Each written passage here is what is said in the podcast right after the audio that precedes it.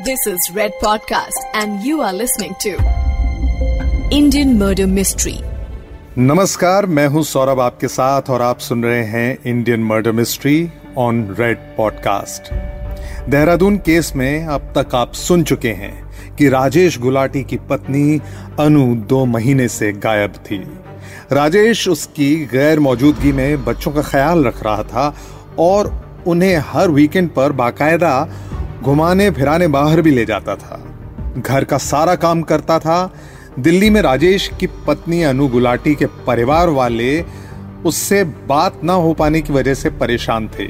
और फिर अनु का भाई सनी, देहरादून आकर राजेश को आड़े हाथों लेकर उससे पूरा मामला समझने की कोशिश करता है। जानने की कोशिश करता है कि अभी तक राजेश ने पुलिस कंप्लेंट क्यों नहीं की जबकि अनु एक डेढ़ महीने से लापता है। पुलिस के पास जाते जाते एन मौके पर सनी को अनु के मोबाइल से मैसेज आता है कि उसे ढूँढने की कोशिश ना की जाए। अब आगे देखते हैं कि केस में क्या हुआ। राजेश अपने साले सनी को बार बार यही समझा रहा था कि अनु गुस्से में कहीं चली गई है और उसे विश्वास है कि वो जल्द ही वापस भी आ जाएगी। लेकिन पुलिस के पास जाने की बात करते ही अनु का मैसेज कैसे आ गया? ये बात सनी के जहन से निकल ही नहीं रही थी। उसका कहीं ना कहीं माथा ठनका। राजेश ने कहा कि अगर पुलिस आएगी तो उसकी बहुत बदनामी होगी और शायद वो आस पड़ोस में किसी को मुँह दिखाने काबिल भी ना रहे दोस्तों, शहर हो या छोटा शहर या गाँव, कोई नहीं चाहता कि उसके घर पुलिस आए। ये बात सिर्फ़ हिंदुस्तान में ही नहीं, बल्कि दुनिया भर में देखा गया है कि पुलिस से उलझना कहीं ना कहीं अच्छी बात नहीं है, या पुलिस के फेर में नहीं पड़ना चाहिए। हाँ ये बात और है कि कुछ लोगों में पुलिस का डर नहीं होता। ऐसे लोगों की जेब या तो बहुत भारी होती है, या फिर बिल्कुल खाली। लेकिन राजेश गुलाटी तो एकदम नॉर्मल मिडिल क्लास फैमिली से था। पढ़ाई लिखाई के दम पर अच्छी नौकरी पाई। विदेश भी गया और वहाँ से पढ़ाई करके लौटा तो भी एक आम ज़िंदगी जी रहा था। राजेश के बारे में सब जानते थे कि वो एक बड़ा ही खुश मिजाज और शरीफ किस्म का इंसान है। उसे काम का स्ट्रेस कभी नहीं होता था। अगर उसे स्ट्रेस होता था तो वो था उसके और उसके पत्नी अनु के बीच के झगड़ों का। अब इस तरह के इंसान का पुलिस के पास अपनी ही पत्नी की मिसिंग कंप्लेंट लिखवाने जाने में हिचकना या हिचकिचाना तो बनता है। खैर, कुछ बातें कहने और सुनने के बाद राजेश और सनी पुलिस चौकी पहुँचे। इंस्पेक्टर को कंप्लेंट लिखवाई और अनु का पूरा डिस्क्रिप्शन दिया। पुलिस इंस्पेक्टर ने भी शुरुआत में उन दोनों को यही सुझाव दिया कि उन्हें सभी रिश्तेदारों से पूछना चाहिए, क्योंकि ज़्यादातर ऐसे केसेस में कुछ टाइम बाद लोग लौट के खुद ही घर आ जाते हैं। लेकिन सनी ने फिर भी इन्वेस्टिगेशन पर ज़ोर दिया पुलिस वालों से इन्वेस्टिगेशन की डिमांड की।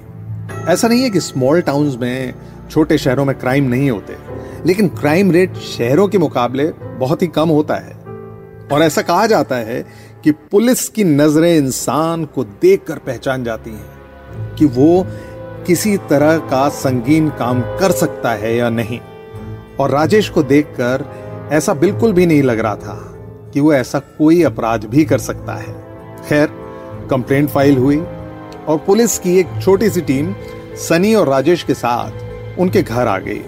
घर से अनु की फोटोग्राफ्स कलेक्ट की गई और आस पड़ोस के लोगों से बात भी की गई। रिपोर्ट वगैरह फ़ाइल करने के बाद पुलिस घर से निकल ही रही थी कि उनकी नज़र किसी एक अजीब सी चीज़ पर आकर रुक गई।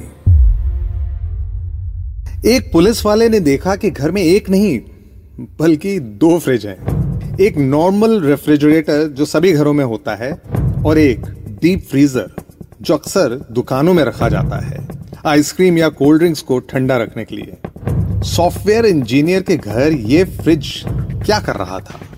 पुलिस वालों में आपस में बातें शुरू हो गई। सभी की नज़र उस डीप फ्रीज पर जमी हुई थी। राजेश की तरफ़ सभी नज़रें उठ गईं। उससे पूछा गया तो उसने कहा कि यह फ्रिज अनु लाई थी और इसकी चाबी कहा है कि वो भी अनु को ही मालूम है। पुलिस वालों ने जाँच पड़ताल की तो पता लगा कि वो फ्रिज बहुत ही नया है। लगभग उतना ही पुराना है जितना समय अनु को गायब हुए बीत चुका था। काफ़ी देर तक पुलिस राजेश से सवाल करती रही। थक हार के राजेश ने पुलिस को डीप फ्रीज की चाबी दे दी। एक हवलदार ने डीप फ्रीज खोला तो देखा कि उसमें बहुत सारे छोटे छोटे काले रंग के पॉलिथीन के पैकेट्स पड़े हुए हैं। उनमें से एक पैकेट को निकालकर खोला गया। वो पैकेट बिल्कुल बर्फ़ की तरह था, एकदम पत्थर। डीप फ्रीज फुल कूलिंग पर काम कर रहा था। खैर, बर्फ़ हटाकर पैकेट खोला गया तो उसमें से एक मांस का टुकड़ा मिला। टुकड़ा छोटा था, इसलिए समझ में नहीं आया कि वो किस जानवर का गोश्त है। ज़्यादातर लोगों को लगा कि मीट का टुकड़ा होगा। खाना पकाने के बाद बच गया तो फ्रिज में रख दिया। एक और पैकेट खोला गया, इसमें भी मीट का टुकड़ा, मांस का टुकड़ा, उसे भी रख दिया गया। फिर एक और पैकेट खोला और जब उस मीट के टुकड़े से बर्फ़ हटाई गई तो एक इंसान की उंगली नज़र आई। ऐसा कहा जाता है कि मौके पर मौजूद पुलिस वाले के हाथ से वो उंगली छूट गई और सभी पुलिस वालों के होश उड़ गए। राजेश गुलाटी पसीने और घबराहट से भर चुका था। वो फूट फूट कर रोने लगा और उसने उस फ्रिज को गले लगा कर कहा कि, अनु को मैंने मार दिया। ये मेरी अनु है। मुझे माफ़ कर देना, अनु। जैसे ही ये शब्द राजेश के मुँह से निकले, पुलिस वालों की आँखें खुली की खुली रह गईं। डीप फ्रीज में करीब साठ सत्तर टुकड़ों में पड़ी थी अनु गुलाटी की लाश, जिसे उसके ही पति ने मारा था। दो महीने से अपने ही घर में थी अनु, अपने बच्चों और अपने पति के साथ। राजेश गुलाटी ने पुलिस को सारी सच्चाई बिना आनाकानी किए बता दी। बिना रुके वो सारे जवाब देता गया। अब कहानी को थोड़ा रिवाइंड करना पड़ेगा। राजेश और अनु जब दिल्ली से देहरादून आए थे तो एक ऑफिशियल असाइनमेंट के लिए राजेश को कलकत्ता जाना पड़ा था। प्रोजेक्ट लंबा था और राजेश को वहाँ कुछ वक्त रुकना पड़ा। देहरादून में अनु दोनों बच्चों को संभाल रही थी और वहाँ राजेश का किसी और के साथ अफेयर हो गया। शादी के बाहर बना ये नाजायज संबंध राजेश के सर कुछ ऐसा चढ़ा कि उसने कोलकाता में दूसरी शादी कर ली। अनु को किसी तरह इस बात का पता चल गया और वो देहरादून से बच्चों को लेकर दिल्ली चली गई। राजेश ने दिल्ली पहुंचकर अपने किए पर पछतावा जताया और कोलकाता वाली पत्नी के साथ शादी तोड़ ली। पूरी फैमिली देहरादून आ गई और राजेश ने कोलकाता वाला चैप्टर अपनी ज़िंदगी से हमेशा के लिए निकाल दिया।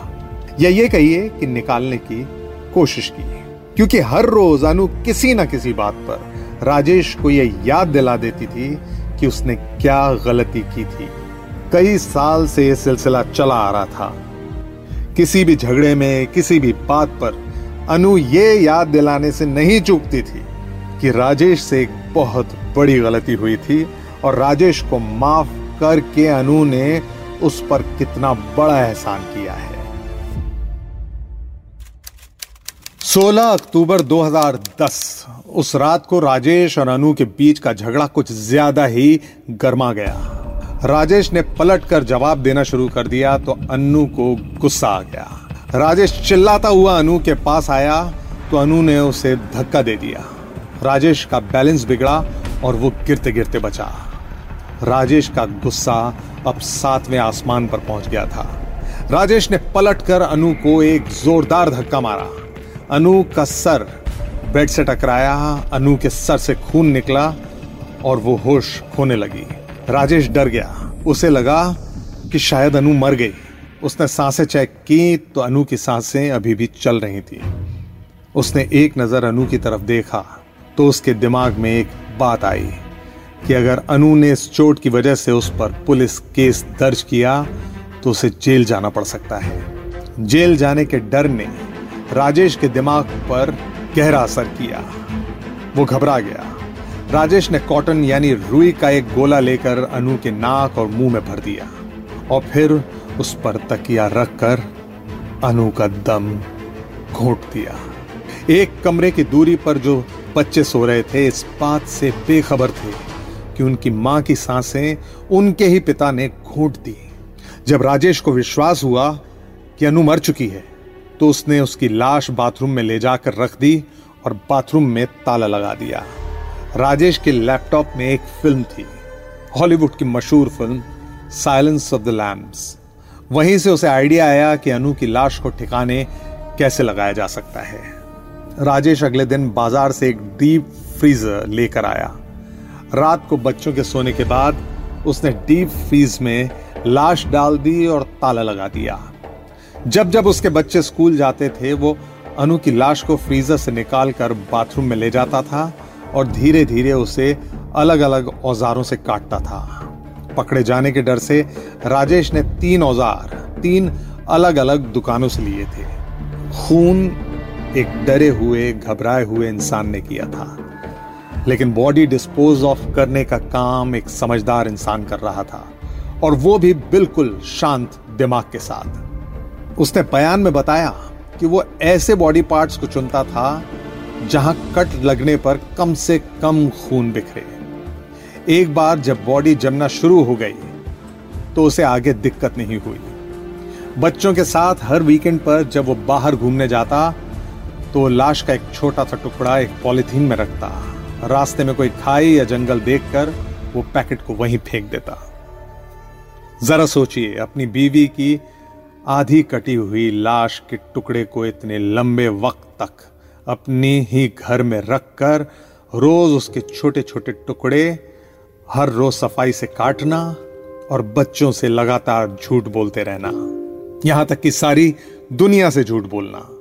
वहीं उसी घर में रोज खाना बना, वहीं पे सोना, वहीं पे रहना। लाश के सामने होने पर लोग मुँह फेर लेते हैं, लेकिन राजेश बाकायदा उसी घर में सांस ले रहा था। राजेश गुलाटी ने अपने बयान में यह कहा कि उसे इस बात का बेहद अफसोस है कि उसने अपने दोनों बच्चों को यतीम कर दिया। यहाँ एक बात और नोटिस कीजिए। 2010 में राजेश ने अपना गुनाह कबूल कर लिया। पुलिस को सारी जानकारी दे दी। इसके बावजूद हमारे जस्टिस सिस्टम को सात साल लगे हैं राजेश को उम्र कैद की सजा सुनाने में। सात साल। आखिर ऐसा क्यों है? क्या ये सही है? खैर, शायद इस बात की उम्मीद ही की जा सकती है कि जस्टिस सिस्टम में कभी कोई सुधार आएगा। न जाने लाखों लोग कब से न्याय की गुहार लगा रहे हैं, उम्मीद बाँध के बैठे हुए हैं। मजबूरी हो या फिर कोई भी और वजह क्राइम क्राइम ही है। कानून की नज़रों में राजेश को फांसी की सजा देना वाजिब नहीं था, क्योंकि यह खून राजेश ने किसी प्लानिंग के साथ नहीं किया था। लेकिन इस केस से एक बात तो साफ़ हो गई है कि आपसी रिश्तों का ठीक रहना बेहद ज़रूरी है। आपसी रिश्ते अगर सही ना हो तो राजेश गुलाटी जैसे पढ़े लिखे और साधारण जीवन जीने वाले लोग खूनी बन जाते हैं। एक और बात, अगर कहीं भी आपसी रिश्तों में खटपट हो तो शांति से उसका जो भी निपटारा हो जाए, वो निपटा के उस इंसान से जिससे आपके मतभेद हैं, उससे अलग हो जाना बेहतर है। ना कि उसी इंसान के साथ रहते हुए उस रिश्ते का बोझ ढोते रहना। राजेश गुलाटी के बच्चों को उनके मामा और उनके नाना नानी पाल पोस रहे हैं और अब वो बच्चे दिल्ली में रहते हैं। उम्मीद करते हैं कि बच्चे कभी सदमे से उबरने में कामयाब होंगे। और अपने लिए एक अच्छा जीवन बना के सफल रहेंगे। इंडियन मर्डर मिस्ट्री में मैं हूँ सौरभ आपके साथ ओनली ऑन रेड पॉडकास्ट अगली बार एक और क्राइम एक और मर्डर मिस्ट्री आपके लिए लेकर आऊँगा। Thank you you are listening to red podcast Indian murder mystery written by Dhruv law audio design by Aryan Pandey creative director Saurabh Bhramar Send your feedback and suggestions right to us at podcast at redfm.in.